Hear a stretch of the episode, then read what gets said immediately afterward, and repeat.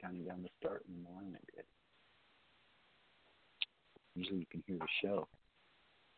Mm-hmm.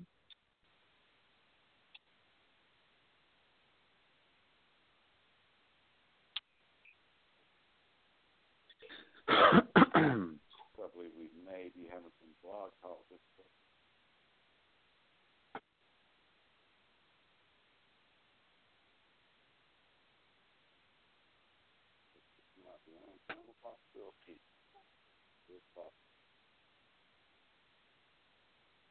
I apologize again, everyone that's on the line. Apparently, uh, blog talk. Is, uh, no, no worries, man.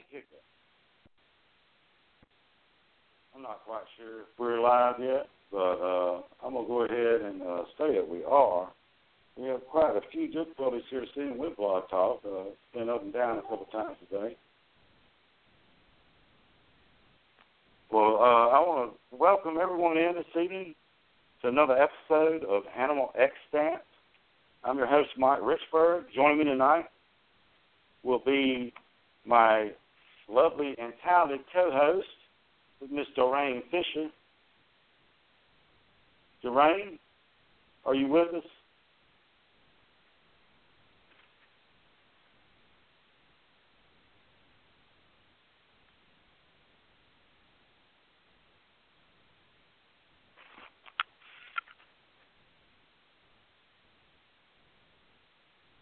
Doreen, can you hear me?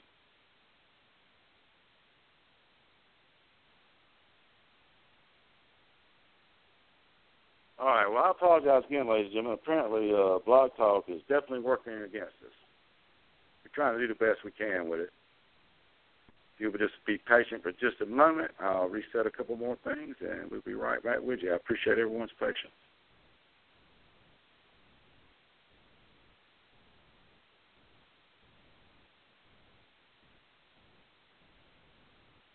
All right, let's try this now. Again, uh, I'd like to welcome everyone in. I'm sorry about the technical difficulties. Sometimes, you know, we operate in an environment that's less than perfect, and uh, Blog Talk is a little finicky sometimes. They do the best they can, I'm sure, and uh, you know, we just all doing the best we can. We're gonna start over.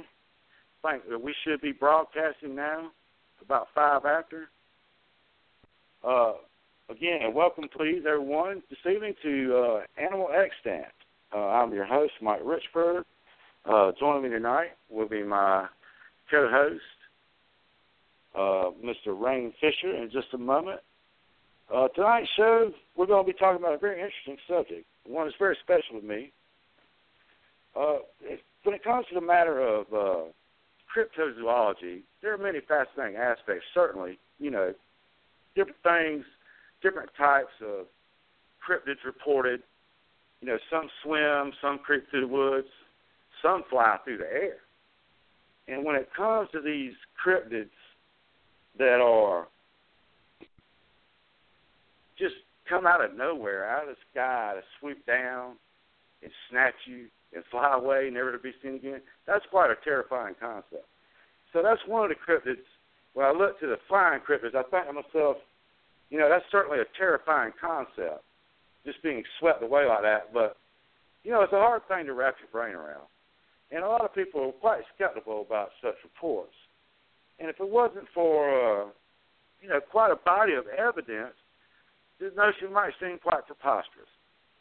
When I pondered the notion of, of these types of things and what could be flying around and what these reports are all about, one guy that always comes to mind is my good friend and colleague and one of the leading cryptozoologists of our era, Mr. Ken Gerhard. Ken, are you on the line with us this evening? I am, Mike. How are you doing this evening? I'm doing great, Ken, and I apologize about that hiccup. Uh, sometimes uh, blog talk, well, it's a finicky thing, and we just do the best we can. But I appreciate your time this evening. How's everything going? Everything is going well um, down here in central, south central Texas, San Antonio, and it's hot and dry as always. And uh, hope some of our listeners out there aren't dealing with any uh, adverse weather at the moment. I know that we we've all kind of been dealing with that over the, the last weeks and uh, months, but um, uh, everything's good, man. It's great to be here. It's an honor to be on your show, and uh, I'm excited to talk about thunderbirds and other flying cryptids. Well, I, I certainly appreciate you being here, as I'm sure uh, everyone in the audience would as well. Uh, and Ken, you know, the whole thing is so fascinating to me. And I guess we want to kind of start at the beginning here. This is not a, a new phenomenon. This notion of these unidentified animals flying through the air and sometimes wreaking havoc. In fact, it's quite deep rooted in ancient history, uh, particularly here in North America with the Native American legends.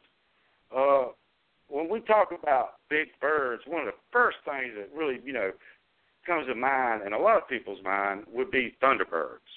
And typically mm-hmm. there we're you know, the thunderbird is basically from the American West and as the legend goes, it would use the thermals per se, the rising air currents to travel across the West.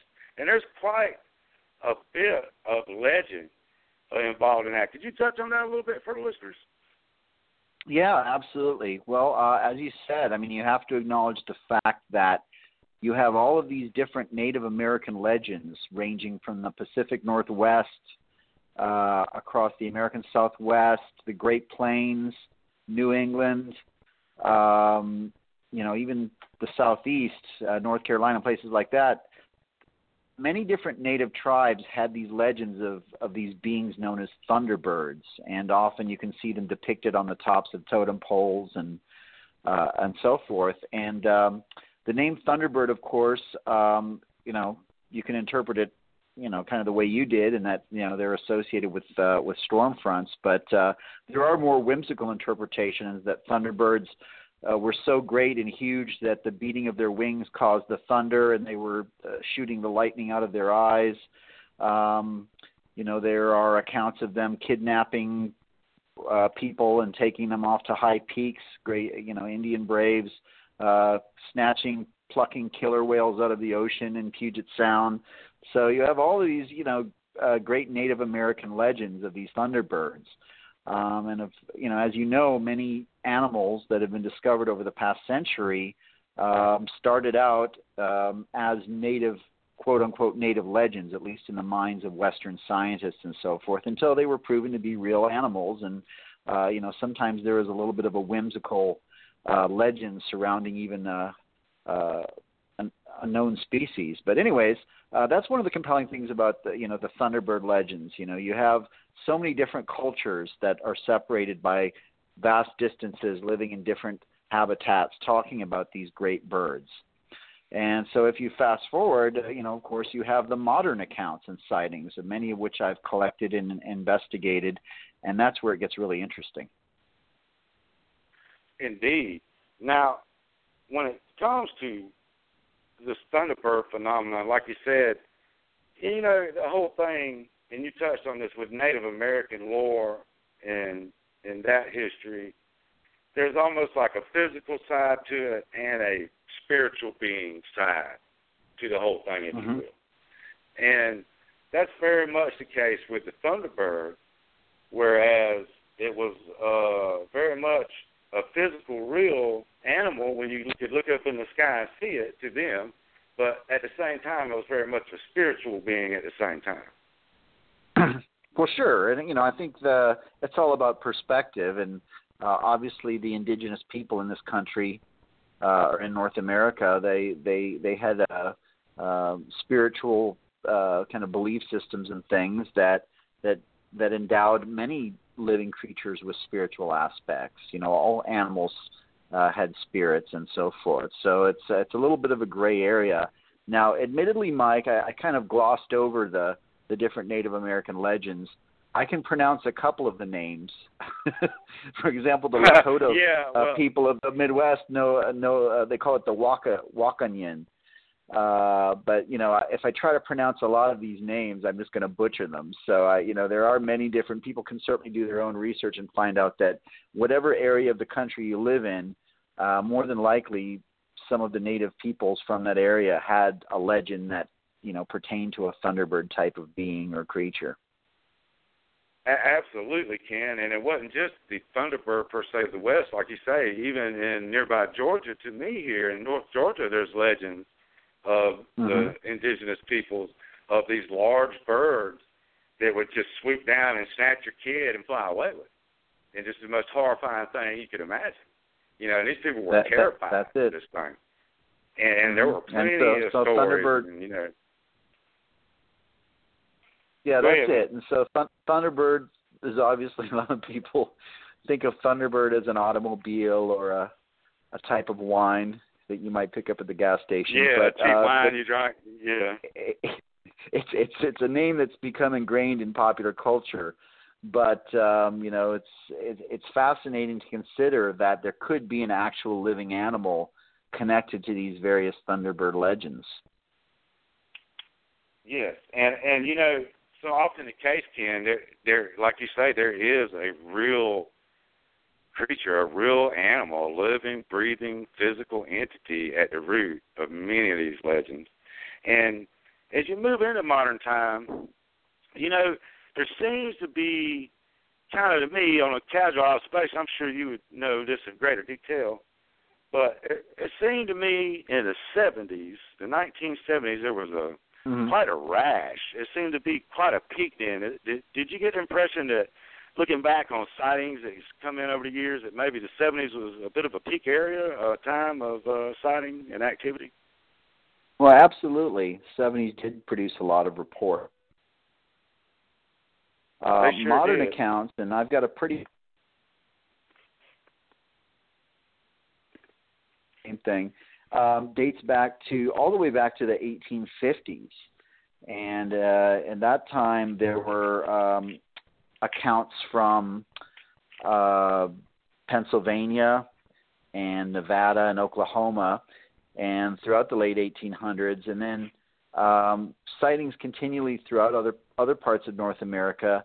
Uh, that didn't really come to the surface or didn't come to light until the 1970s, because in obviously the 1970s culturally was a time uh, here in America where people were very much into the unexplained, right? There were a lot of TV shows about Bigfoot and UFOs and oh, spiritual yeah. activity and different things. So, uh, 70s are kind of viewed as kind of an iconic time period in terms of the unex- unexplained phenomenon because you get all of these reports coming to light, uh, things coming out in the newspaper and so forth. So, I think because of that, uh, and people having these uh, uh, sightings of these Thunderbird big bird animals, um, we were able to basically uh, bring other reports to the surface that maybe had been buried in time.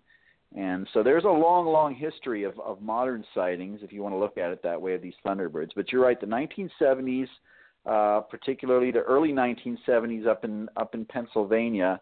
Uh, and I should point out real quick, Mike, uh, there are a handful of states or areas, regions of the of the North America where there seem to be higher concentrations of thunderbird sightings. Um, for example, the, uh, Pennsylvania, uh, particularly the north central part, the Susquehanna River, River Valley, uh, Illinois, and uh, we can talk about you know the mid the mid 1970s in Illinois was kind of a big time for thunderbird activity. Uh, the state of Texas, where I live, and in particular South Central Texas, again dating back to the 70s and before. And recently, Alaska has been kind of a hotbed of thunderbird sightings, which, uh, on one hand, is surprising because there's very low population density, but on the other hand, is not surprising because Alaska is obviously a vast and unexplored wilderness area, and you would expect uh, there to be perhaps large predatory birds up there. Yes, indeed. Uh, if, if we're going to find something like this, you know, Alaska is certainly a place that could harbor such an animal in, in such fashion that maybe it wouldn't be readily detectable always. I mean, there's a vast amount of area up there. Ken, if you can, take me back to Texas, 1975 for a minute. Raymondville, Texas, 1975. It was like pandemonium. Now, you and I both have a mutual friend that's uh, actually going to be doing a documentary and a movie about this, mm-hmm. and we'll get it out later probably. But uh, that was quite the sensation. Now, I was totally unaware of it at the time. I was, you know, quite young at that time, and I didn't even know what cryptozoology was or anything.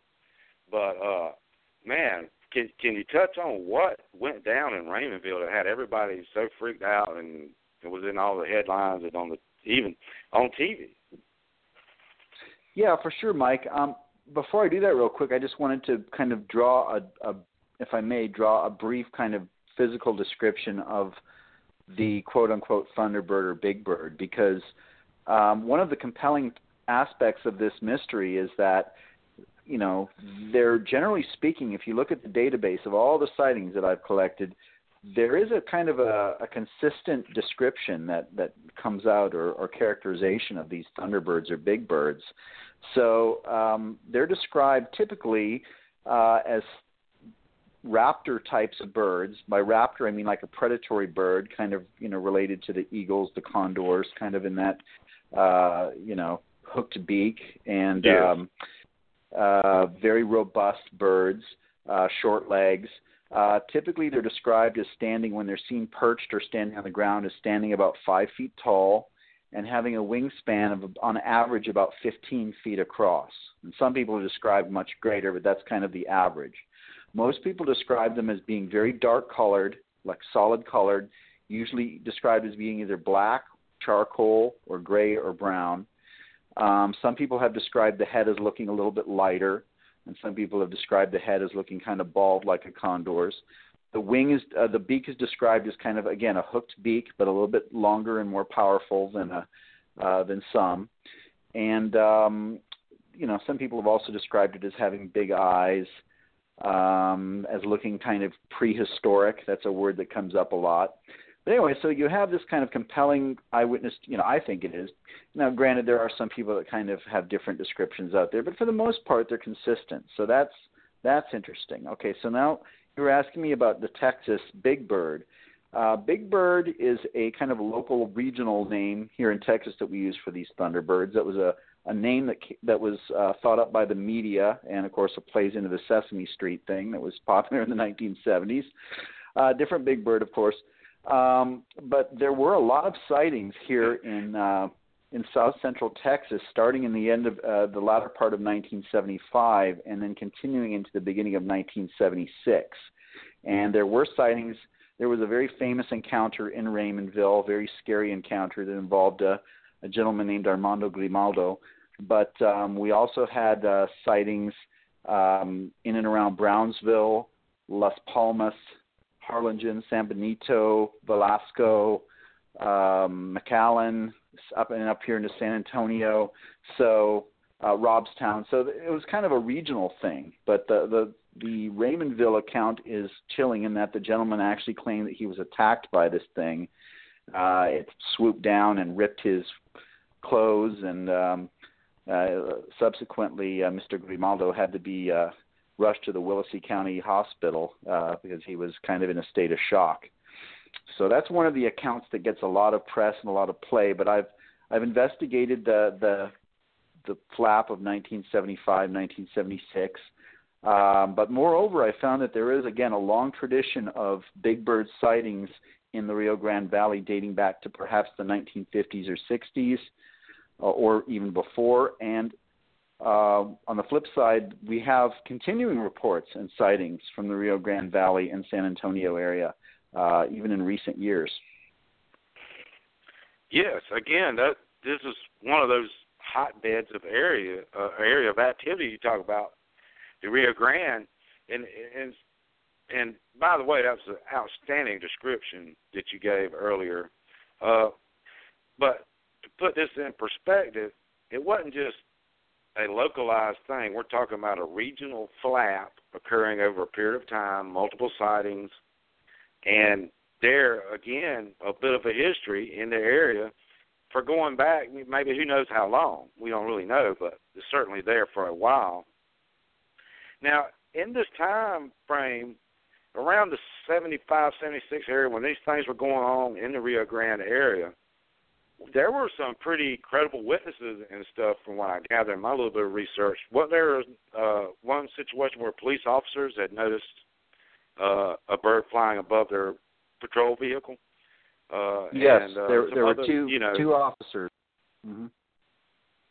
Yeah, so I mean, Mike. once you uh, start talking about, well, go ahead, Ken. Yeah, two two police officers uh, in December of 1975 claimed that a, a giant bird swooped over their patrol cars one night. Uh, one gentleman's name was Arthur Padilla. Uh, I think Homer or Hector Galvan. I may, may be off on the first name there. Now they described the bird as as an ex- enormous-looking stork-like or crane-like bird that was white. So that's kind of a little different than some of the other descriptions, or most of the descriptions, because most people, as I said, describe these big birds as being dark-colored, and and not having long legs uh, you know, like a wading bird, but that's kind of what they described. But it, it did kick off kind of the whole big bird, you know, from that point on, beginning in uh, January of 1976, there were many sightings. Um, on New Year's Day, two young girls, uh, Jackie Davies and Tracy Lawson, were playing in their backyard in Harlingen on, on New Year's Day, 1976, and claimed they saw this scary five foot black bird in their yard and it was looking at them in a menacing way. That made the local newspapers and uh, they there were apparently some tracks that were found, some large three-toed tracks. Uh, one week later, there was a gentleman down in Brownsville named Alberto Guajardo that claimed that uh, this giant thing flew into his trailer home one night, and when he went out to investigate, he saw this weird-looking giant bird. He described it as kind of not of this world, so it was kind of a creepy yeah. description. And then a week after that was the um, uh, the the uh, one I talked about with Armando Grimaldo getting attacked. Uh, there were some uh, soldiers from uh, up here in San Antonio working at uh, Kelly Air Force Base that cited yeah, it down a couple in of military personnel. Yeah, Yeah, military I mean, personnel- personnel pretty it. credible. hmm down in Poteet. Um, and you know, a, num- just a, a wide range of, of people that I've talked to. You know, most of these Thunderbird eyewitnesses, and you know, not just Texas, but all over, um, are typically people that are very credible. You know, I, I I've interviewed many of these people that um, to you know ordinary backgrounds. Some are police officers or teachers or you know farmers, ranchers, you name it. Uh, many of them are outdoorsmen, hunters, and fishermen, and then people that are familiar with different types of birds. So. Um, when they report these things to me, I take them pretty seriously. And just going back for a second, Mike, we were talking about five feet tall, 15 foot wingspan. Uh, I'm sure most of your listeners are educated enough to understand that that's about twice as big as any known bird, uh, at least in modern Correct. times. To put it into That perspective, the Andean, the Andean condor, I'm sorry, the California condor has a 10 foot wingspan. I think you're looking at 11 feet on an Andean, and both of those birds stand about four feet tall. So maybe a little taller. So uh, you know, this is a truly these are truly enormous, gigantic birds. No, nothing that's that uh, that's recognized by modern science. Yeah, you're talking about something that's big enough where you, where you look at it, you say, well, that's not an eagle. That's not a regular eagle. That's just too big to be like a bald eagle or a golden eagle or what have you, or a condor perhaps. I mean, it's Yeah, it's incredible That's some it. of the accounts. And uh, you know, I I think about this, and you, you have these regions, and I wonder what they have in common. You know, and why you know certain areas would tend to be good habitat per se than others, and whatever. And our good friend and co-host is on the line, Dorraine Fisher. Dorraine, how are you this evening? Hey guys, better late than never, huh? That's okay, Dorraine. Absolutely. You know, Blog Talk, Blog Talk has a hiccup or two every now and then. That's okay. It happens all the time, but uh, we're all good now. I'm glad you came in. We were just about to talk about your home state of Illinois. And I Okay. was about to, uh, excuse me, I just mispronounced it too, Illinois. Uh, we're about, Right. I was about to ask Ken. there seemed to be quite uh, uh, there again about the same time frame roughly that this stuff was going on in Rio Grande. There was a lot of activity then. It seemed to also be a, quite a bit of activity in the Illinois area where you hail from. And I was going to ask Right. Ken, of those accounts from Illinois, Ken, are, are we talking about the same typical physical description again that was represented most of the, in most of the cases there in the Rio Grande Flat? Well, um, big picture, yes, most of the descriptions coming out of Illinois are very similar.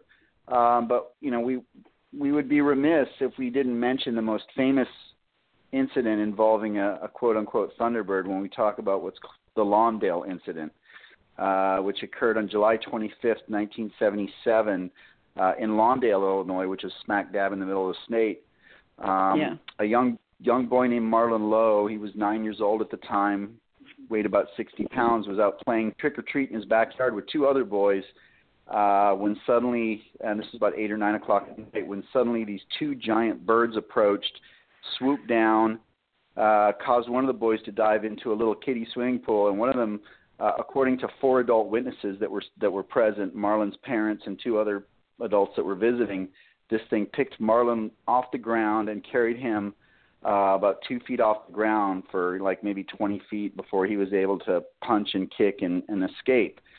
And uh, then these two birds kind of took off.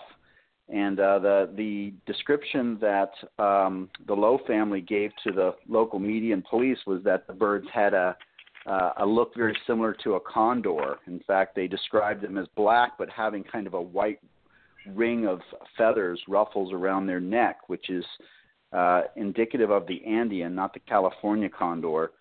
Um, That's what I wondered. Mm-hmm. Uh, and you know the wingspans they described. I'm sorry, Doreen. The wingspan they described was a little small in perspective. They described birds that had a 10 foot wingspan, which is big. Don't get me wrong; it's a big bird, um, but it's you know a little bit small in terms of Thunderbird's uh, descriptions. Hmm.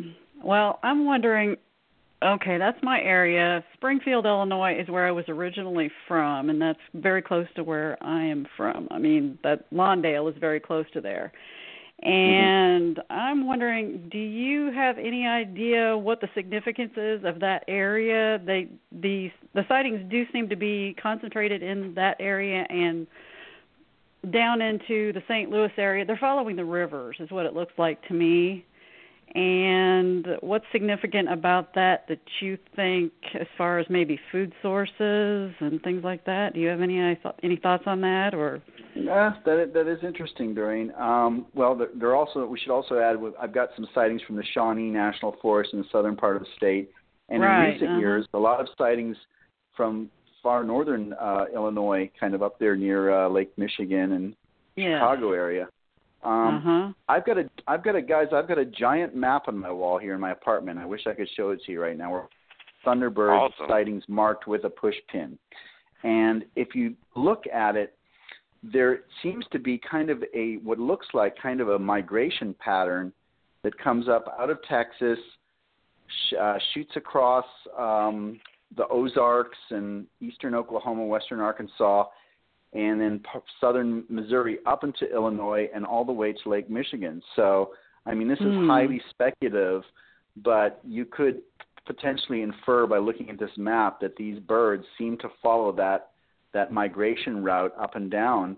Uh, perhaps they are traveling from, uh, you know, s- South Texas and maybe the, specifically the the Gulf Coast or maybe some of the mountains across the border in Mexico, and then they are kind of migrating or traveling for whatever reason up to the you know the Great Lakes area, and maybe it has to do with um, you know water systems or um, food sources, maybe food sources in you know past eras, you know that that are you know still kind of imprinted on their memory systems if they were following the migrations of other herding animals or something. You know, again, we're you know we just we have to speculate. That's all we can do. But it is worth Well, pointing sure. out that when you look at this map, there is a giant hole um, in the middle where you do not see any Thunderbird sightings from Kansas, Nebraska, the Dakotas.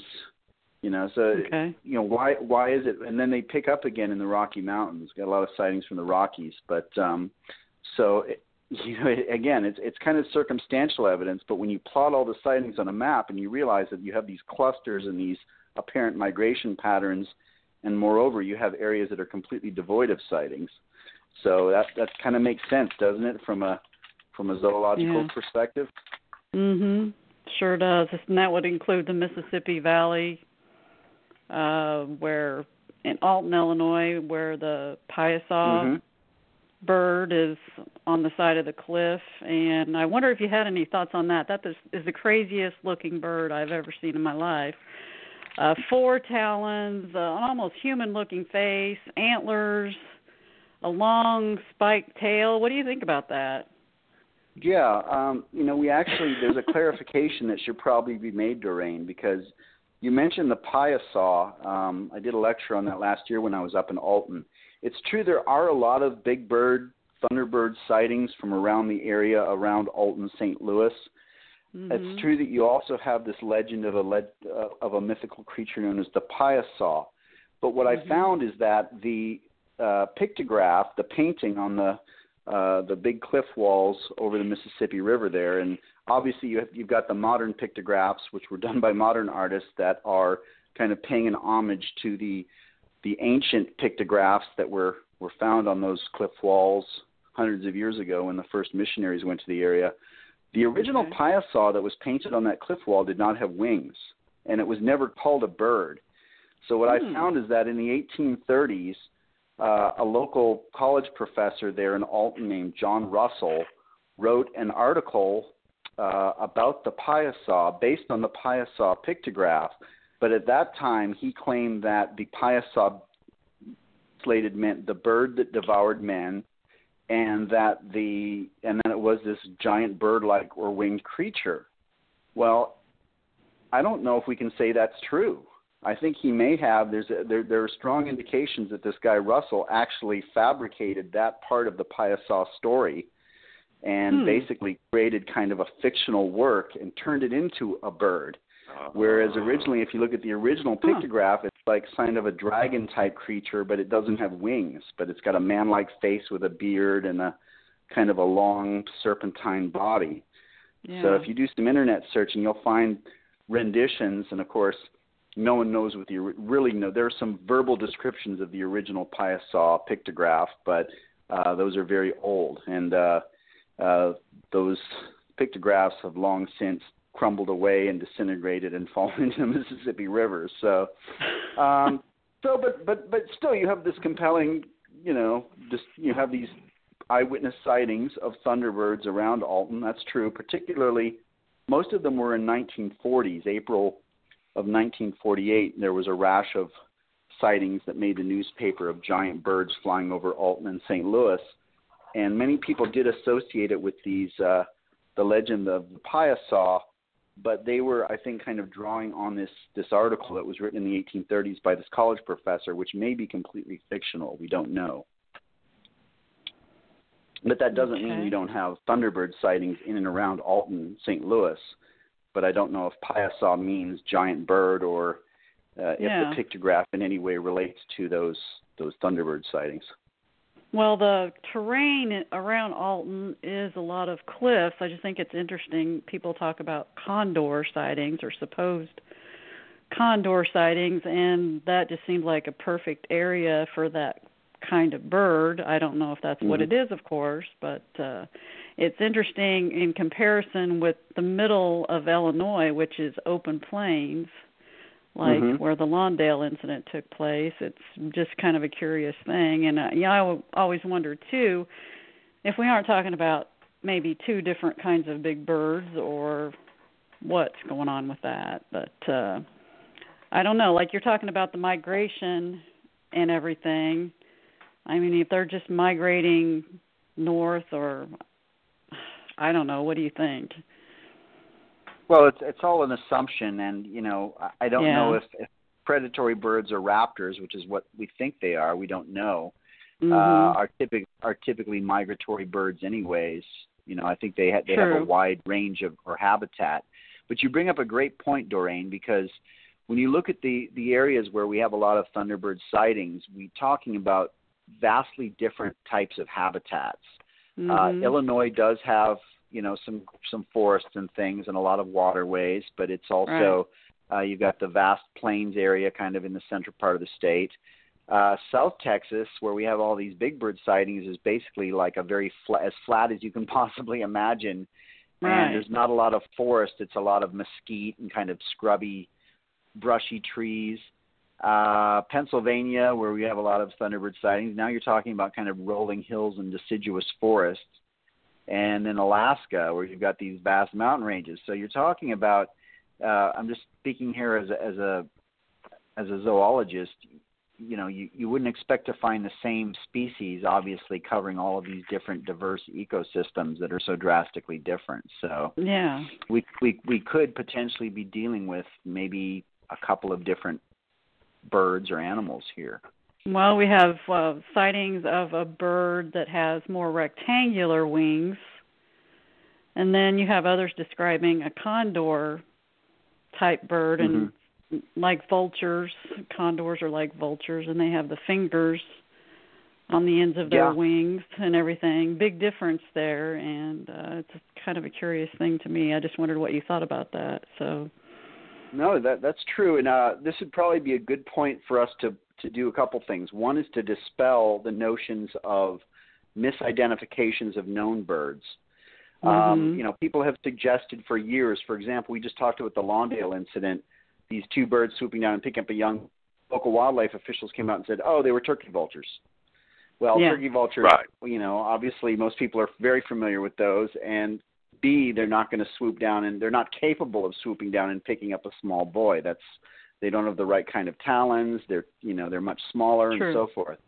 Uh, other people have suggested as thunderbirds that maybe people could be misidentifying um, cranes and storks and herons and uh, known eagle species like golden eagles and bald eagles and so forth, and potentially even, as you mentioned, condors that maybe are kind of out of their area because the 400 known condors in, in the United States are monitored pretty closely. They all live in California, Arizona, and Utah, and they're uh, you know they're they're watched closely. You wouldn't expect to find a condor flying around Texas or Illinois or Pennsylvania. It's not impossible. It's just you wouldn't expect that. So mm-hmm. uh, um, my point here is that obviously some people do see birds, large birds that they're not used to seeing, and may think they've seen a thunderbird and per, perhaps log reports. So we have to consider that yes, some percentage of the thunderbird reports on record are probably known birds that people just weren't familiar with. Um, exactly. On the other hand, um, I think there's a couple of theories that I and talk about here as far as what these thunderbirds could be. If you guys are are interested in that, I think that's um, oh yeah to me that please go ahead. of fascinating aspect of the mystery. Okay, so based on the physical description that we went over before, um, there's a couple of possibilities.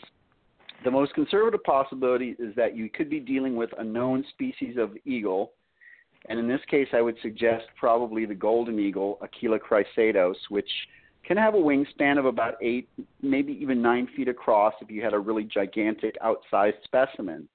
Um, they're not seen a whole bunch in certain parts of the country. Other parts of the country, you might see them more frequently. But you can imagine that people could potentially be seeing kind of freak individuals or giant individuals you know that gigantism occurs in nature in all kinds of different ways. You often have outsized individuals of any particular species.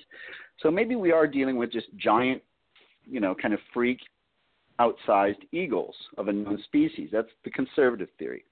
The second theory pertains to something known as that's known as Washington's eagle or the great eagle. Yeah. And the great naturalist John James Audubon in the early 1800s claimed that he observed on several occasions and eventually shot and painted this great eagle that was much bigger than any bald eagle or golden eagle. He measured it as having a 10 foot wingspan, uh, kind of a brown coloration, a dark beak, and um, for years it was accepted as a valid species, even though there weren't a lot of you know claimed sightings. But then over time, modern as no more sightings surfaced, ornithologists kind of dismissed it all as a mistake and thought, okay, well either Audubon had seen a very large juvenile bald eagle and painted that, or maybe he just made the whole thing up. So it is possible that there is a species of eagle and, uh, endemic to North America, and, and that John James Audubon did in fact identify it properly in the early 1800s, and maybe they're just very rare and people hardly ever see them now. And those are our thunderbirds, these giant eagles uh, that he referred to as the Washington's eagle or the great eagle. And then the third possibility, which I think is really fascinating, is that we could be dealing with a prehistoric survivor. And specifically, uh, there were these great birds that lived during the Ice Age, the lower part of the Pleistocene and before, and they were known as the teratorns. And um, were related to cranes and modern condors and vultures. They were we don't know a whole bunch about them, but they were predatory birds. Uh, they probably spent a lot of time on the ground, but uh, one North American species known as Aiolornis had a wingspan of about 18 feet across, and its fossils have been found in California and Nevada. And uh, if you look at uh, kind of reconstructions of these teratorns, they ba- look basically like what people are describing on these modern thunderbirds. Uh, you know, they have the big, long hooked beak. Uh, they were kind of big, powerful birds, uh, and so forth. So, you know, we don't know what color they were or anything like that. Obviously, we assume they were probably dark colored or black or, or you know, charcoal. So, um, you know, is it possible then that you could have a, a breeding population, very small numbers of these these Aiolornis or teratorn birds, uh, perhaps living in wilderness areas, and they're you know maybe people are only seeing them on very rare occasions. So that that's kind of the romantic possibility. um, but it would certainly explain the size that people are describing in terms of a 15 foot wingspan and, and so forth. Hmm. Pretty interesting would. stuff. um, yeah, I have a question though about the the eagles you were talking about. Mm-hmm, the Washington They're, eagle. Yeah, I don't know if you're familiar with. Uh, I don't know if it was an unofficial uh, event that happened in 1868, I believe it was, in Missouri, where a child was picked up out of a schoolyard by what they called an eagle. And they'd had several Mhm. large eagle sightings that year and the child anyway the the rest of the kids in the schoolyard caused such a ruckus that the eagle the supposed eagle dropped the child and the Mhm. child died unfortunately have you heard anything about that does that Yes. sound familiar and Yes, that's a famous case. It actually, uh, um, a lot of people have, I think, due to a misprint over time, a lot of people attribute that sighting to Missouri. It actually happened in Mississippi, uh, Tippah County, Mississippi, in 1868. A young eight-year-old boy was carried away by, you know, what people described as a large eagle, and as you said, he was dropped and fell to his death. mhm. Um, there there are, you know, it kind of sounds like a little bit like a scarier version of the Lawndale incident, doesn't it? yeah Uh, there are a handful of other similar incidents. Um, in fact, most recently, I interviewed a gentleman from uh, Luling, Texas, which is just outside of San Antonio. He got in touch with me and told me that when he was a young boy, one of these big birds swooped down and tried to pick him up. It didn't actually make contact, but it, it dove down at him. And I've got a Mm. handful of similar accounts in my database. So um, eagles obviously have very large, powerful talons. Um, but but here's the thing about raptors or eagles. The rule of thumb is that a raptor can only pick up about half of its body weight. And all birds, of course, are very lightweight because they have hollow bones and they have to be aerodynamic. So even a very large bald eagle, for example, or golden eagle, usually only weighs about 25 pounds tops, and that's a that's a big eagle with like an eight foot wingspan. So that still doesn't make sense that a 25 pound or even if you had a giant eagle that was say 30 40 50 pounds could pick up a little boy that weighed 60 pounds that's just Yeah. just doesn't work that way so you'd have to be talking about a bird that probably weighed you know more in the range of 50 to 100 pounds and again we're talking about a 5 foot bird with a 15 foot wingspan so that that theoretically could could make sense and um you know, but the thing we don't know about the teratorns is if they they had the powerful grasping talons that would have allowed them to pluck and carry a, a you know a human, even a young human away. yeah Well, that's correct. eagles Ken. actually we, have the equipment Yes, uh, we know. Like uh, you referenced that some birds are built that way, specifically with reference to the uh, design of the feet and the talons. But Mhm. we don't know that much about some of the teratorns, really. So it's hard to get a feel for that. Uh, certainly, the Washington's eagle, if Mr. Audubon knew what he was doing, and you would like to think that's one fellow that would kind of know a bird when he's seen it. Uh, you know, he identified tw- he identified 25 other, at least 25 other species when he was alive. So he was pretty good. Right. I mean, there, there's societies named after the fella and stuff like that. Uh, so he was kind of knowledgeable on the matter, and I would have to kind of lean with what he said on that. And of course, you know, I myself was a witness to a large bird encounter uh, thing. I'll get into just a minute. I did want to go back and touch on one thing real quick, okay? We had a question earlier from the chat uh-huh. room. I want I didn't want to just get lost in the shuffle. Uh, but you touched on this also uh, in Alaska.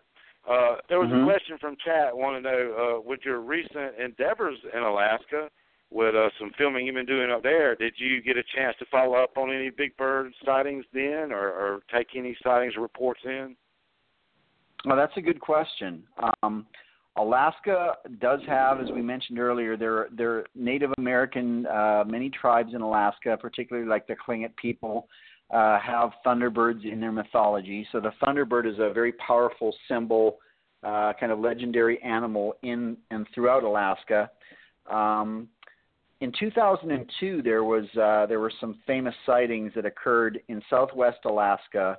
Uh, first, a, a, a tractor operator named Moses Coupchiak uh, claimed that he saw this giant bird flying overhead. Uh, this was in a place called uh, Togiak, and then at a place uh, a few days later, five days later, at a place called Manokotak, uh, a bush pilot named John Bouker and his passenger claimed that they saw this giant bird with a 14-foot wingspan flying kind of just below the, his uh, his airplane, and he was able to to estimate the size pretty accurately because its wingspan was about half of his airplane. So he, he estimated a 14 foot wingspan. So those accounts made the newspapers. Um, and actually, modern sightings of thunderbirds date back to the early 1970s in Alaska. Um, but several years ago, after I wrote my big bird book and appeared on an episode of Monster Quest about thunderbirds and began to do lectures and so forth, I was contacted by uh, several different people from the state of Alaska, uh, people that didn't know each other that had sightings of thunderbirds or big birds. Uh, one was up near Denali, up in Denali National Park. Uh, a gentleman was out there, uh, worked in the park, and saw this giant bird, uh, bird perched on a craggy peak. Uh, another gentleman was fishing with his sons at a place called Tangle Lakes, and he saw uh, a thunderbird around the same time period. And um, then a, another gentleman from uh, southeast Alaska, down in uh, Prince of uh, Prince of Wales Island, contacted me, and he had seen a thunderbird. So I I had a handful of uh, Alaskan thunderbird sightings, and so when I went up to film the uh, Missing in Alaska this past year, uh, the producers, of course, had me, uh, you know, track down or attempt to track down some of these eyewitnesses and, and talk to them and, and follow up on some of these sightings. We, we did a we did a thunderbird episode uh, and we did um, uh, talk to one gentleman who claimed he had seen a thunderbird. But uh, all of these other people that had contacted me, uh, unfortunately, we we weren't able to track any of them down for the episode. Uh, one lady lived in a small town, and I, I, despite my best efforts, and we're talking a really Alaska's obviously got a lot of really small towns, so uh, it's not always easy to find out, people yeah. up there yeah, it's not as easy to find people and track them down as you would think, even if you have a phone number. So, uh, well, sure, long story short, I unfortunately wasn't able to to track down any of the eyewitnesses that had contacted me over the previous years. Of course, it had been a while since I'd spoken to any of them regarding their sightings. So. Uh, I was a little disappointed because I was hoping to to maybe interview these people face to face as opposed to over the phone or via uh, email or whatever. But um, we did explore the Thunderbird uh, sightings in Alaska, and uh, you know I think we had kind of a fun uh, a fun time of it, and I hopefully we made a pretty strong case in terms of uh, Thunderbird sightings in and over Alaska. Well, yes, and there certainly is quite a history there, and like you say, we we can't always uh, get to talk face to face uh, with people that might like to uh, share their experience. and that always is best. But you know, we live in the real world, and things don't always work out that way. We do the best we can, certainly. Uh, you know, me personally, uh, I've been into cryptozoology, you know, as a hobby for quite a while, and uh, one of the most profound things that's happened to me in my lifetime is uh, I was just kind of minding my own business, heading down uh, Highway 21 in South Carolina one morning in 1989, and I saw what I would describe as an eagle, much like a big golden eagle. I mean, basically, for all intents and purposes, uh, the same thing, except very, very large. An animal that picked a deer, a small deer, a fawn deer, up off the road and flew away with it. A deer, mm. a, a deer now, not a rabbit, not not not a you know coyote, but like you know a forty pound deer, or or maybe more, wow. maybe as much as fifty pounds. This bird and I didn't even realize what I was looking at at first because I was just, you know, driving down the road, and this in the middle of my lane, down on a long straightaway. I kept getting closer and closer. I couldn't figure out what I was looking at. I couldn't. My brain couldn't tell me what I, I was seeing because of the way it was, its posture, and it was standing on the deer. But it looked up at me, and it kind of bowed its wings open.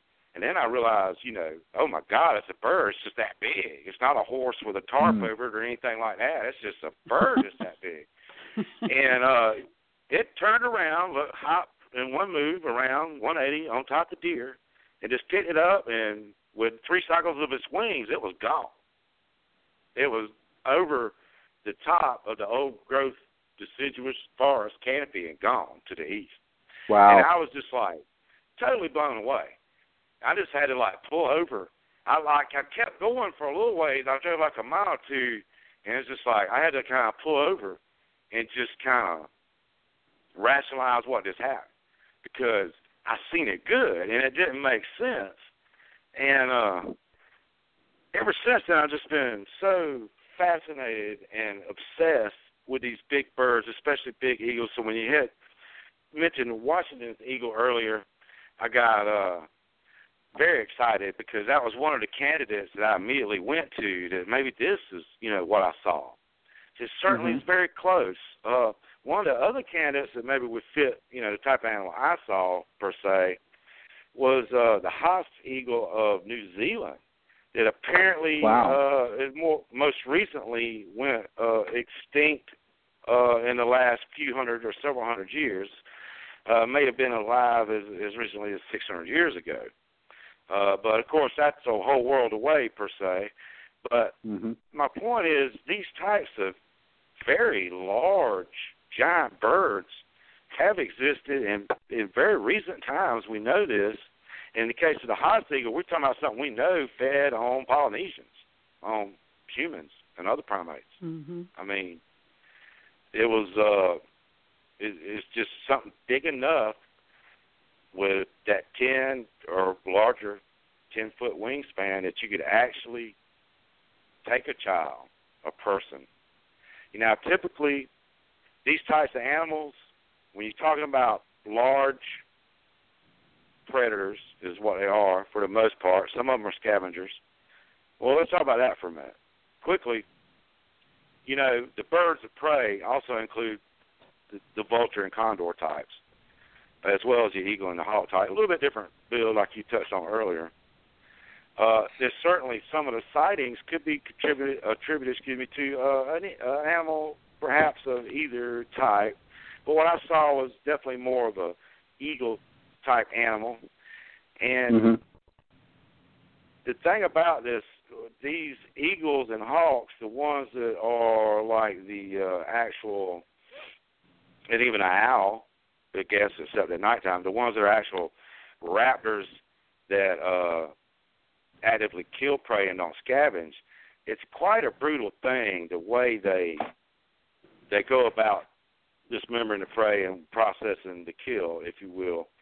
And, and it's certainly something that's probably very much pre-programmed into our psyche, if you will, into our psychological DNA. We're pre-programmed to be totally terrified of these things. Would you oh, agree yeah. with that?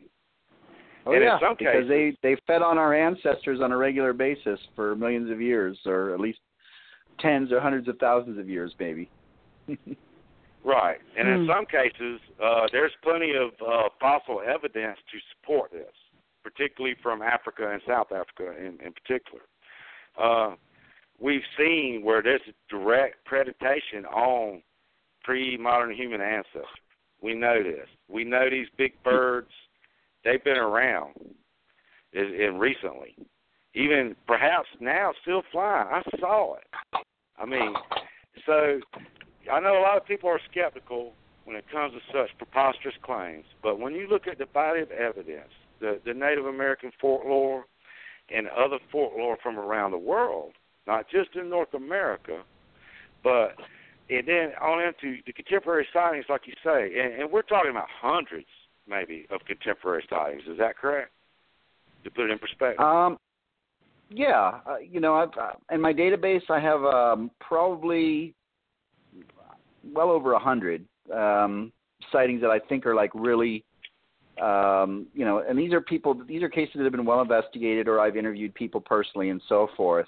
There are, unfortunately, these days in the age of the internet, if you go onto a website where someone's talking about thunderbirds, and then suddenly you'll have ten people posting anonymously, anonymously saying, "I've seen one, I've seen one, I've seen one." um, and they could very well be true, but unfortunately, without you know attaching their name to it, like you just did. And by the way, Mike, thanks for sharing that sighting. That was really cool. Um, Yeah. Oh, you it's just it's harder to verify the sightings. Now we have to point out there's no physical evidence. I'm going to play skeptic here for a second. The problem with right, the Thunderbird phenomenon is there's no there's no physical evidence. No one's got a giant feather or a bone or a giant pile of bird crap on their car or anything, a nest, anything that would lead us to believe, you know, to to take take to a scientist and say here's definitive proof. It's all anecdotal evidence.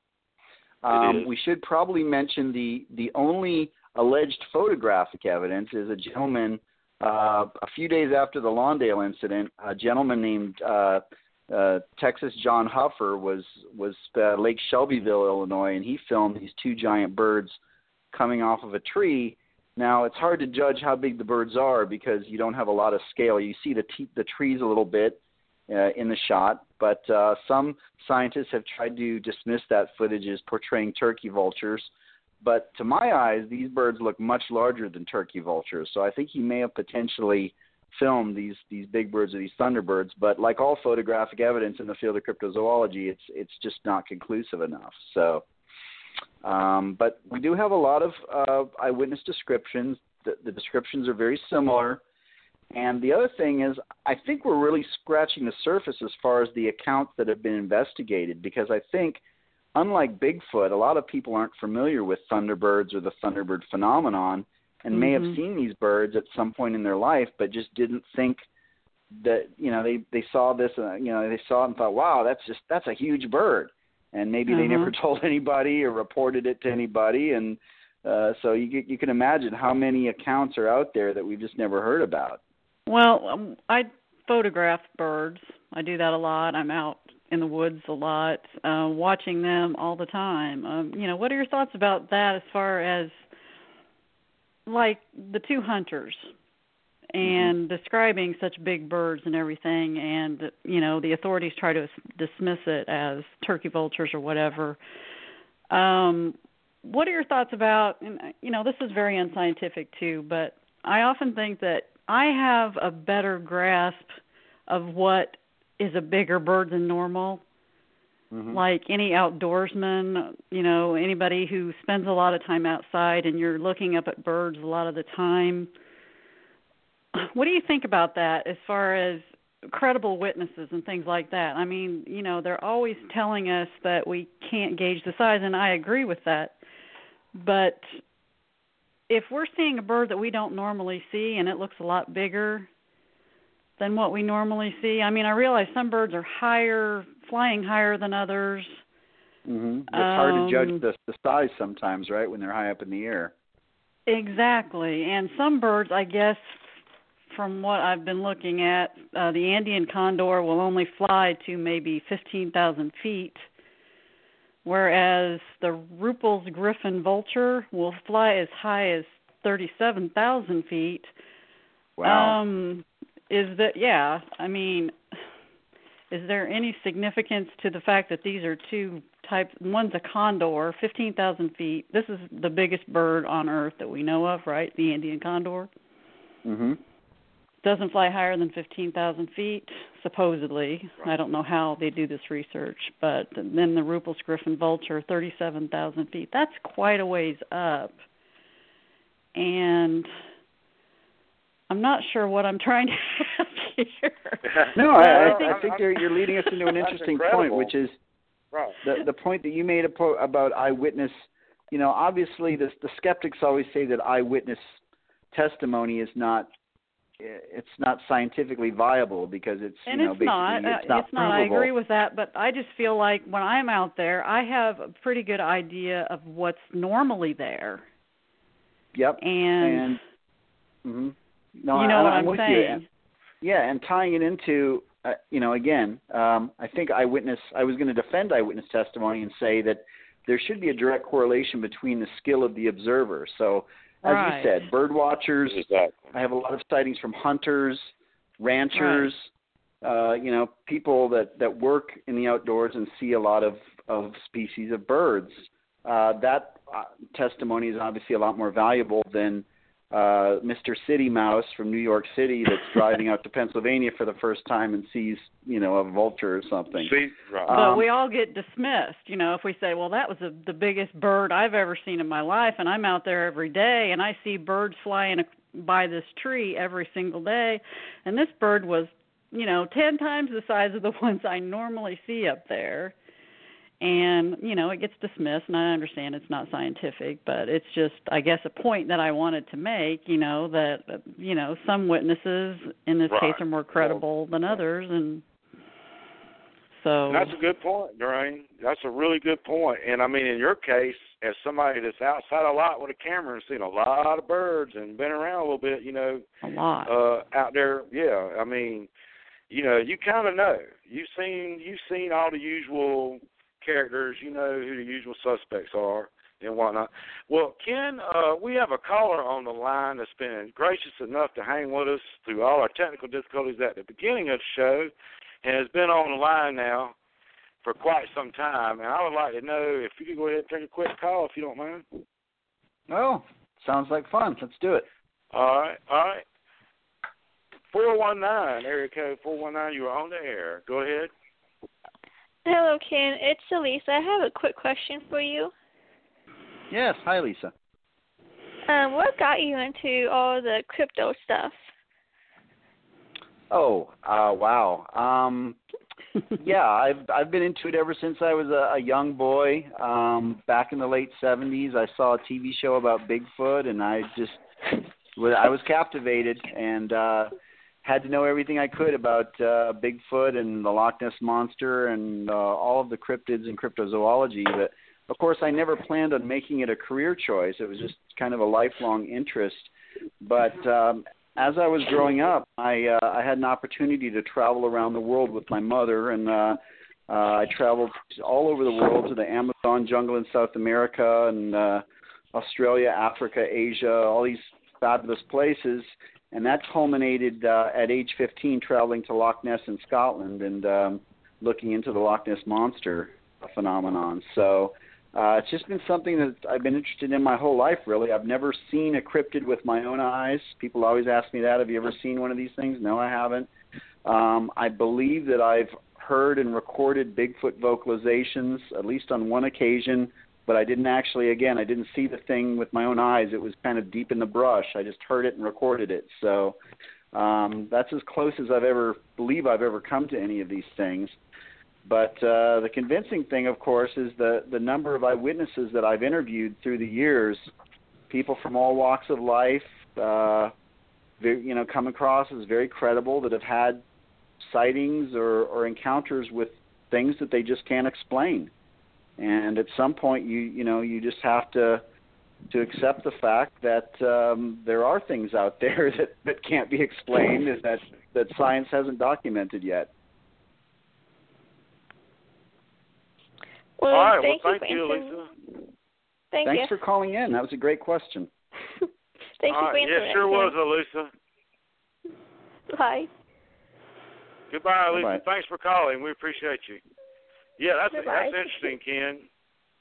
Uh, it's certainly, uh, you know, I'm sure that uh, you, while you've not maybe seen one with your own eyes, you, you certainly talked to a lot of folks that have, and that's a good place to be it, when when you have such a strong interest, and, and as you surely do have a passion for it yourself. Well, thank you. Yeah, that's I think um, the founder of cryptozoology, of course, was Dr. Bernard Heuvelmans, um, and one of the points that he made early on uh, was that in order to be a cryptozoologist, you have you really should have two uh, attributes. One is passion, uh, and I like to think I've got a, a decent amount of that. Uh, the other one is patience. Uh, you know, because you have to spend a lot of time. You really have to spend a lot of time uh, learning your trade and um, investigating um, all of the information that's out there objectively and critically. And um, so, you know, I, I encourage young people in particular, and I, I I think Elisa, she sounded like she might be young and maybe interested in cryptozoology. I always try to encourage young people that have an interest to to get involved and to pursue it. You know, it's not that crazy. Um, it, you know, it's not like the old days where you might get locked up or a lot of right. a lot of uh, a lot of very intelligent and uh, very sane people are you know investigating these these types of phenomenon.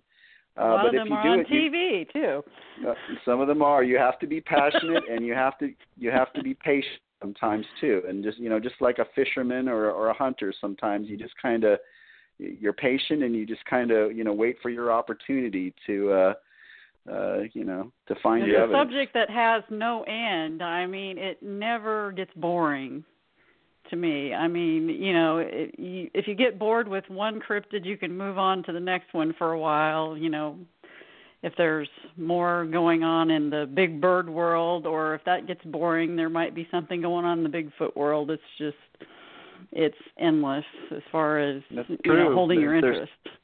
There's so much that people don't know about. Uh, people all have heard of Bigfoot and the Loch Ness monster and the Jersey Devil and some of those, but there are creatures like the Thunderbird and uh, many others out there that that maybe don't get as much attention or or the the respect they deserve. Well, that's what we're trying to do with this show. And I applaud Well, man, that's Got- a good got- point. We're trying. God bless us. We're trying.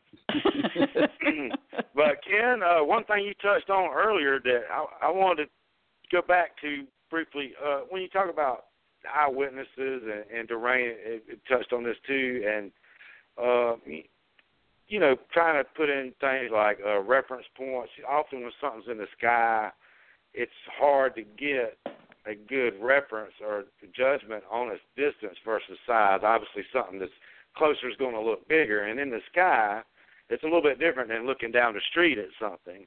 You know, you have reference points, if you will. Mhm. So there's a lot of that that goes into there, and sometimes people look up and they might see one type of bird, and see something. They might see a blue heron, for example, and say pterodactyl. Mhm. Mm. Or a pelican. There, or a pelican. But now there are Pelicans, yeah. cases across the globe in some geographic areas where, as in the case of an animal like the ropen, is reported that's quite different than the typical feathered thunderbird uh, suspect. Uh, there are reports of it quite widely spread globally of uh, very much uh, pterodactyl or pterosaur type flying creature. Have you received a lot of reports on that in your years? I'm, I'm glad you brought that up, Mike, because it's actually a pretty important um, factor uh, or element of the Thunderbird mystery that we didn't touch on. Um, I do get a lot of reports and sightings of people that have claimed to have seen a, a gigantic winged creature that's obviously not a thunderbird or a big bird, uh, and they describe it, as you said, as looking like a pterosaur. Uh, pterosaurs, of course, were not birds; they were specialized flying reptiles that flourished for uh, 200 million years, uh, and supposedly went extinct uh, about 66 million years ago at the end of the Cretaceous, at the end of the Mesozoic era. Uh, they looked, yeah, supposedly. Now they looked a little bit like birds in terms of they had a long beak. Uh, the the early ones, the Rhamphorhynchoids, had teeth. The later ones, like the pterodactyls, didn't. Um, they had typically very many of them had kind of distinctive crests uh, on their heads um, that were we you know we scientists speculate they use them for you know attracting mates and so forth. But they also had reptilian features. Unlike birds their wings were actually comprised of a membranous skin that was stretched out across their hand uh, up to their the fourth finger on their hand and this is exactly what people describe to me when they have described these pterosaur sightings is that this thing didn't look like a bird. It didn't have feathers on its wings. It had kind of a, uh, a leathery, uh, kind of membranous uh, type of bat-like wing. And people also describe these things as having the head crests and sometimes as having long reptilian tails, which again, some of the early pterosaurs had these long tails, like the rhamphorhynchoids. Um, now, we're a lot of what we know about what we think we know about pterosaurs is complete speculation because paleontologists find fossil and interpret them different ways. But one recent development is that uh, scientists have now concluded that pterosaurs did have these kind of hair-like filaments all over their bodies, not on their wings, but on their heads and bodies, known as pycnofibers. So they were they weren't exactly feathers, they weren't exactly hair, but it was kind of a a hair-like substance covering the body. Yeah. So it and what that indicates is that pterosaurs may very well have been endothermic or so and they probably because Yeah. they were kind of the king they were the kings of the sky for millions of years before birds came on the scene so they probably radiated out into a lot of different habitats and ate fish and uh, small dinosaurs and other things but um, I have a, actually a lot of sightings and people that have claimed to have seen these pterosaurs. Now it's a little bit harder to wrap your head around than than a giant bird because again, there's no evidence that pterosaurs survived beyond 66 million years ago. But uh, the most famous ones that you mentioned, uh, the island of uh, of New Guinea, uh, there are sightings of something known as the ropen, the dua, or the indava bird. There's different names for it, and it's even though it's referred to as a type of bird because it might look somewhat like a bird, it's typically viewed as kind of a pterosaur or pterodactyl. From Central Africa, we have uh, sightings of something called the kongamato, which again is described as kind of looking like a pterosaur type of creature. And um, but what's really surprising because uh, you know you would think that maybe in New Guinea, maybe in the jungles of Africa, there is a possibility that some of these pterosaurs could have survived in small numbers. I mean, it's not beyond impossible, but it is you kind are of hard talking to about wrap. yeah, extreme You're- you're talking about in pretty- that situation. pretty pretty remote areas that are in the in a equatorial warm region that are you know very undisco- uh, very unexplored. What's hard to wrap your head around is when you have sightings of pterosaurs from places like Georgia and Montreal and Mhm. Texas and Ohio Yeah. and Southern California, which I do have quite a number of those sightings that have come in. And the people that I've interviewed are, uh, you know, just like with the Thunderbirds, they come across typically as very credible people that Mhm. have seen something that, you know, they can't explain.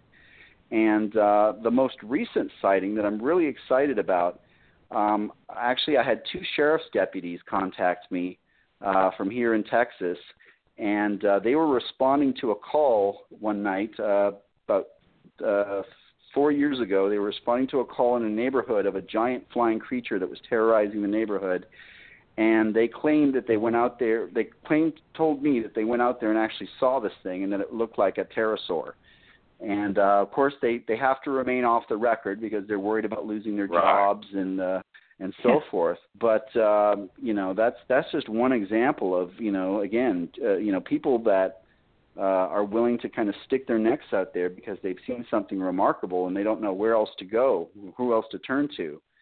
Um, So, anyways, we we can talk about these pterosaur sightings if you like a little bit. Now, again, it, it gets mixed into the thunderbird mythology just because they're basically they have wings and they're very large. People have described them Mhm. as having 20 foot wingspans and stuff, but they're definitely not birds. But um, but you know they have kind of gotten wrapped up in the whole thunderbird mythology. Uh, and often these sightings of these pterosaur or pterodactyl types of animals are classified or at least superficially classified as thunderbird sightings. I think you yes, said it best when you said winged cryptids. I think that works well. Yes, winged cryptids. That's a good term, and it certainly is. Mm-hmm. And, and Ken, you of course authored a book on this very subject uh, in 2007, I believe it was. Is that correct? Mm-hmm. That's correct. Mm-hmm. Uh, and uh, can you tell The us book- a little bit about that book? Yeah, the book was called my first book. It was called Big Bird: Modern Sightings of Flying Monsters, and it it was essentially based around the sightings that we talked about earlier in the Rio Grande Valley in south central Texas. Um, but I, on, in fact, the cover of the book, I did portray a pterosaur instead of a bird. And the reason I did that is because as I began to delve into many of the uh, the big bird sightings, if you know, again, we're, we're using the word big bird, but might be a bit of a misnomer. When I Right. started delving into many of the big bird sightings in Texas uh, and down in the Rio Grande Valley, people did describe something that seemed to resemble more of a pterosaur than a bird uh, for a couple of reasons. Some people described it as having a long serpentine tail. Uh, people that saw it up close, like the guy that got attacked in Raymondville, said that it had a bat-like face, not a bur- not a beak, but a bat-like face. That was Bat-like his exact description Hmm. and um, you know bat-like wings and so forth. So it very well may have been a giant bird that people were encountering and are still encountering at that time. Um, you know, or there's kind of the outside chance that we could be dealing with something that looks very similar to a bird, uh, but is more reptilian in nature. Yeah, and it's very important to keep that distinguishing uh, factor there, and, and definitely identify. We're probably talking about two very different things, but yet quite related in that in the whole overall concept of the winged cryptid thing. And also, I understand you might be working on a new book that may have some of these reports. Yeah, well, thanks for the plug, uh, Mike. I've got a new book that's coming out in September.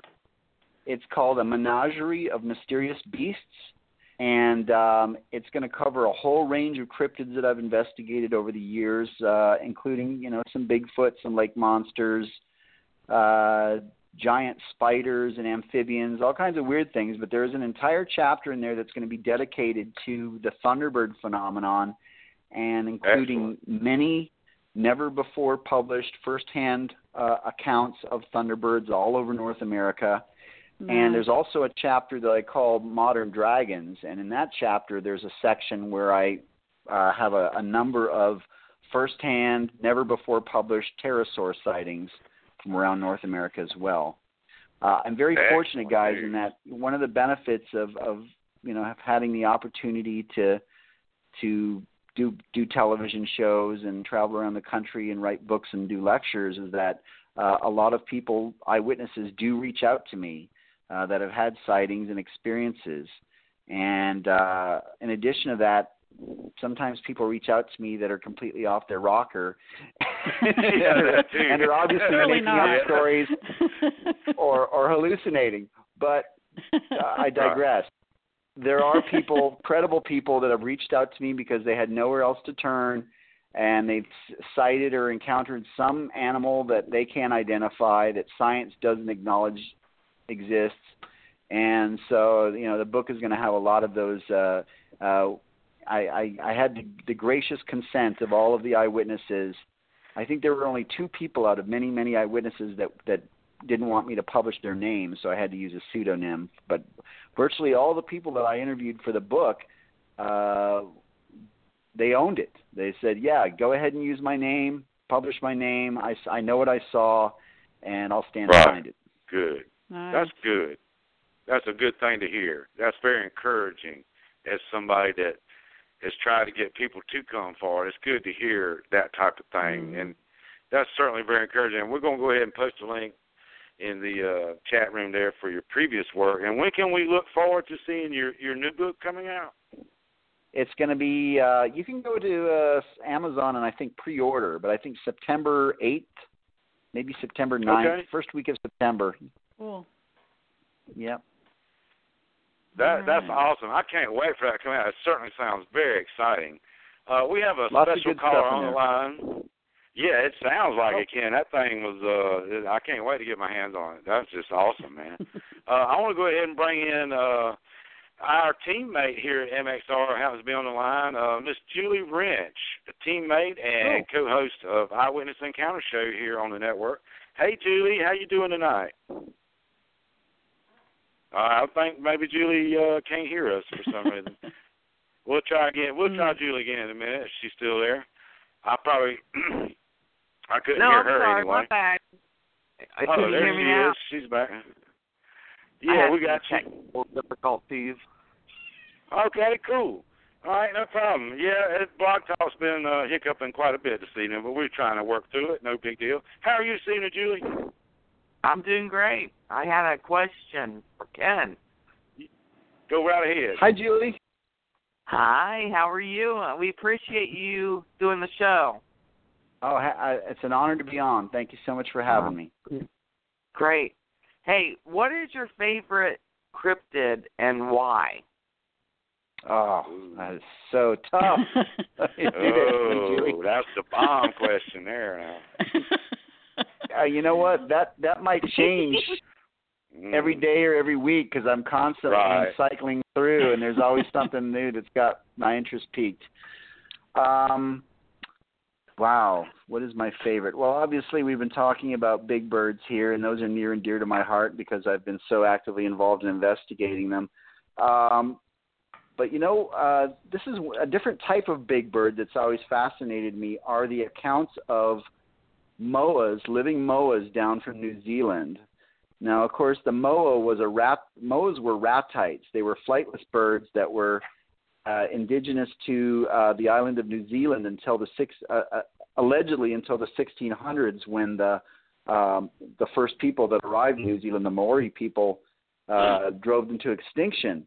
But there are occasionally still sightings on the island of New Zealand of these giant ratite birds, and the largest Wow. moa stood about 12 feet tall. So I mean, like literally giant, Mm. giant birds, megafauna birds that lived uh, probably during the Ice Age. So uh, I've always been fascinated by the moas because I mean, you think about it, uh, basically a 12 foot ostrich running around down there, uh, and uh, this. I've Wow. never, I've never had the, I've never had the pleasure of going to New Zealand yet, but uh, it it seems like a pretty cool uh, place in terms of investigating that type of thing. Lots of wilderness area and stuff. All right, great. Well- that sounds awesome. I appreciate Wow. you guys having me on. No, Well, thanks thank again. you. Good question. Yes, thank All you, right. Julie. That was a great question. Thanks for calling. Talk to you All right, later. you guys having a great right. show. Good night. Talk to you later. Thanks. All right, bye. I Well, I certainly have a appreciate question. Julie calling. Go right ahead, Mr. Rain. okay. Um, Ken, being on TV, doing the shows and everything, um, what do you think those shows have done as far as making people more aware and uh, giving people courage to talk about their own sightings? Do you think that has helped cryptozoology or heard it? Um, big picture, I think it's helped, um, and that's why I continue to do shows um, when I have an opportunity to, because um, I feel like the most important thing is to get kind of the message out there as, as much good information as possible. Um, not for necessarily for people that are interested in cryptozoology, because we're all pretty much, you know, we're in it. you know, it's Yeah. the bottom line. But but for the for kind of the casual person that's sitting around at home flipping through the channels and suddenly they catch a few minutes of a of a show and maybe you know maybe we're opening some minds you know maybe there are people out there that have you know never heard of thunderbirds or, or some of these other cryptids and suddenly they watch a show and uh uh, you know they find it compelling and they draw an interest or moreover maybe there's someone out there that's seen one of these things and they Yeah. watch a show and they say holy Right. cow that's the I saw one of those giant birds. I never knew that's what that was. And then they Yeah. suddenly they're get, getting in touch with the researchers like yourselves or me or, or whatever. So um, I I understand that there's a lot of there are elements of uh, quote unquote reality TV Yeah. uh, that are a little bit uh, fictionalized at this point, and you know, I refer to them as cryptozoology, uh, where basically they're making up Oh, cryptids and stories and running Right. through the woods and pretending I'm they're writing chasing that down things. now. Let's see. it is a pretty good word. I like that. That's a good one. You ought to like, uh, yeah, yeah. Never mind. We'll talk about that privately. But uh, anyway. yeah, uh, some of those shows tend awesome. to tend to make us look a little bit the re- you know they, they can tend to make us look a little bit nuts uh, you know uh, that's true but uh, well, but I think there I certainly think is a lot. yeah. Go ahead. I'm sorry, it's a Ken. it's no I was just gonna say it's a double edged sword so I mean you know that's the that's the takeaway is you do have in some respects you have some shows that turn out being a little bit silly looking and people watch that and think okay those cryptozoology people they're a little bit out there but you know I think moreover in the big picture it is important to just you know present the information so that people can talk about it at the water cooler at work the next day or you know um right. again you know again it's a, it's just about opening people's minds and exposing them to to the evidence Well, that's what I really admire about you is you kind of have a common sense approach to it and I think that's really really important um to you know, tell it like it is and, you know, keep it as scientific as possible, but uh yeah, it's Well, I wanted to uh, go ahead and thank everybody again. I, I'm sorry to interrupt you there, Dorraine. Uh, we're going to be That's running okay. a little short on time here, uh, but uh, I just want to go ahead and uh, thank everyone again for bearing with us through the technical difficulties that we had at the launch of the show. Uh, sometimes, uh, you know, it is a bit of, bit of a, a quirky thing, and uh, we just try to work through it, and we appreciate your patience. And your patience as well, Ken. You've been very gracious this evening, and we certainly appreciate your time very much. thanks so well much. thank Ken. you guys thanks again for having Uh, me on it's, it's definitely a pleasure Oh, and great super. questions and uh, I want to thank everyone who listened in as well. This was a this was a good time, and hopefully we can do it again real soon. All right. Well. I hope so. And uh, yeah. as a matter of fact, I want to talk to you about that a little bit before we go. Uh, of course, we could go on forever about thunderbirds and big bird sightings and pterodor- ta- pterodactyls, excuse me, I want to and- hear a little bit more about the MOA. and the moa now and all these other great things. But there's something coming up in a few months. I want to spend just a moment to talk about briefly, if we might. Uh, it's something that's very important to me personally. Uh, when you were asked earlier, what you know, what cryptids really, you know, are really important to you, what fascinates you the most, stuff, and it's something near and dear to my heart. And you know where I'm about to go with this. Can you tell me about the 2016 first inaugural Dogman Symposium in Defiance, Ohio, in August? Indeed. Absolutely. Thanks for bringing it up, Mike. Yes, the Dogman. All all fans of cryptozoology and the unexplained probably have heard of the Dogman. Um, thanks to the work of, of diligent researchers like my friend Linda Godfrey up there in Wisconsin, who's brought to light the fact that many people have claimed to have seen a cryptid that is described as a giant, hairy, man-like creature, not a Bigfoot, but a hairy man-like creature with a dog-like or canid-like head and canid-like features, basically a modern-day werewolf. And uh, just like the Thunderbird, you have werewolf legends all over North America and Europe and other parts of the world. So there is kind of a, a backstory or a history there. But uh, it occurred to me uh, last year that Dogman was becoming a very popular subject, and there was really not a forum or a venue for people to talk about the Dogman phenomenon and the evidence that's out there. So uh, we're pulling together. We pulled together an event. It's going to be in Defiance, Ohio, which actually has a history of Dogman sightings, werewolf sightings going back to the 1970s. Um, I tried to have it in a central location so people could come in from Michigan, Wisconsin, Pennsylvania, Ohio, Kentucky, or you know wherever they're wherever they're at. Uh, we have a great lineup of speakers: Linda Godfrey, Stan Gordon, uh, Lyle Blackburn, David Weatherly, myself, John Tenney, um, and yeah, basically we're just going to be giving lectures about the dog man and presenting the evidence. We're going to have vendors, and it's a family-friendly event. And uh, Saturday, August 6th in Defiance, Ohio. So I think if hopefully if there's any crypto or or dogman enthusiasts out there, they'll they'll make a strong effort to come out and join us at the first ever Dogman Symposium. Definitely. Well, it certainly sounds like it, it's it's long overdue, and I, I'm really glad to see you and your partner step up and do this. Uh, it's very great that that this is going on because, like you say, there is so much awareness now, and so much interest in the phenomenon, if you will, of the dog man or and what it might be.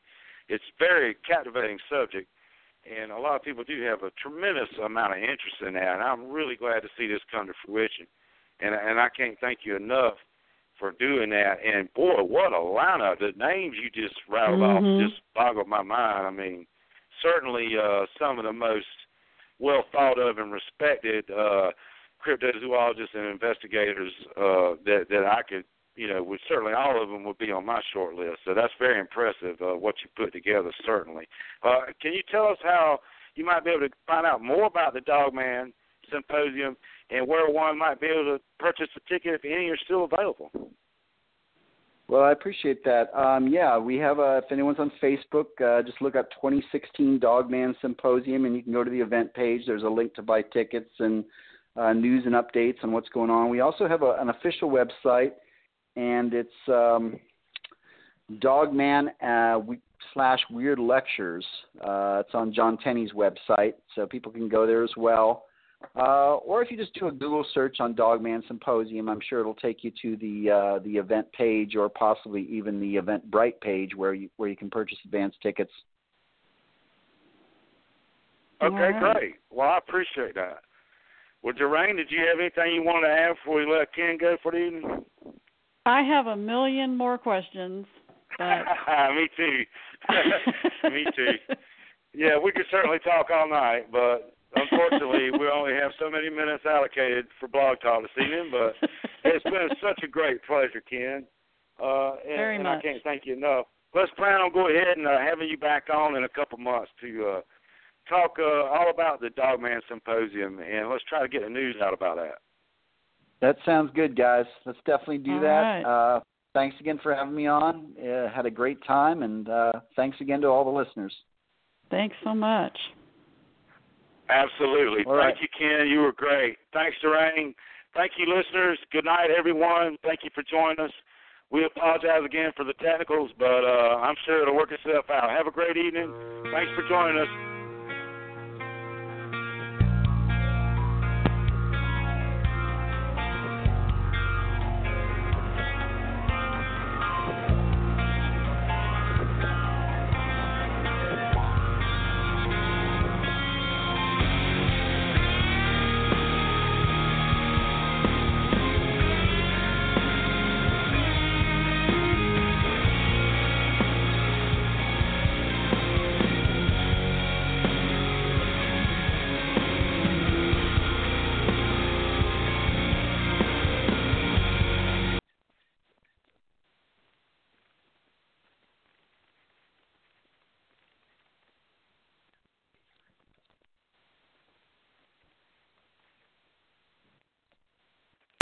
With the Lucky Land slots, you can get lucky just about anywhere.